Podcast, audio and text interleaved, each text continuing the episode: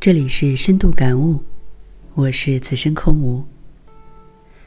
有这样一段对话：老和尚问小和尚：“如果你跨前一步是死，退后一步是亡，你怎么办？”小和尚毫不犹豫的说：“我往旁边去。”是的，路并非只能向前向后，当进退两难。你要换一个角度，换一种活法。有这样一个故事：一片还很青翠、很亮丽的树叶，在一阵狂风中被无情割落，可怜的飘向地面。难道就这样过早结束生命，化为淤泥？树叶在飘落中痛苦挣扎着，思考着，抗争着。它借助着风，努力飞舞。寻找延续生命的机会。终于，他停在一位少女的脚下，被少女捡起。少女以欣赏、怜爱之心，将树叶制成美丽的书签。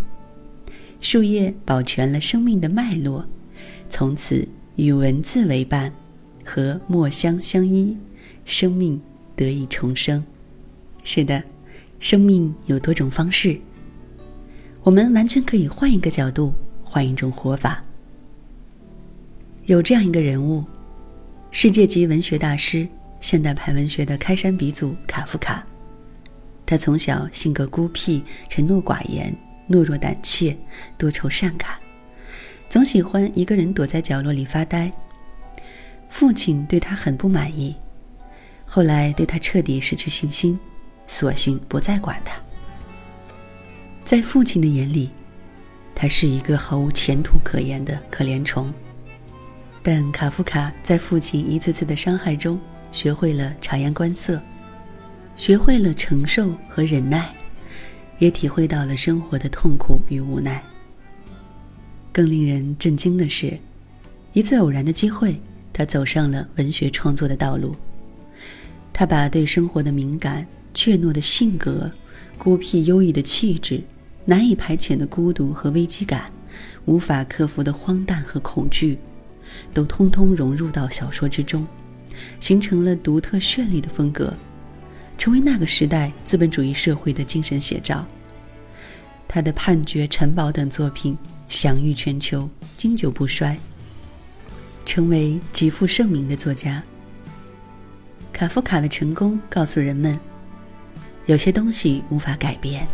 比如性格、容貌、高矮等，对于这些与生俱来的缺陷，没有必要去改变它，更不要为此懊恼和自卑。每个人都有自己的优点，但也都有自己的缺陷。与其抱怨上天对自己的不公，不如去寻找一片适合自己生长的土地。是的，生命啊，各有各的精彩。当劣势已无法改变，你要换一个角度，换一种说法。有无数现实的例子，似乎是生活的弱者，在经历生活艰辛、高考落地、就业被拒、到处碰壁的一系列失败后，终于另辟蹊径，成为生活的强者，绽放了生命的美丽。是的，生活的道路很多，当前面的路走不了，你要。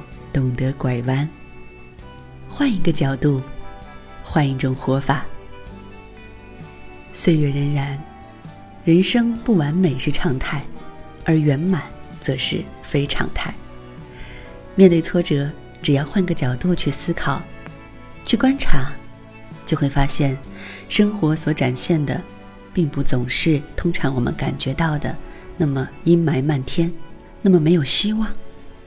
只要眼睛能越过障碍，心里能放下当下，开阔视野，转变观念，改变生活方式，再悲惨的生活也会峰回路转，再痛苦的人生也会柳暗花明，你的生命也将因改变而精彩。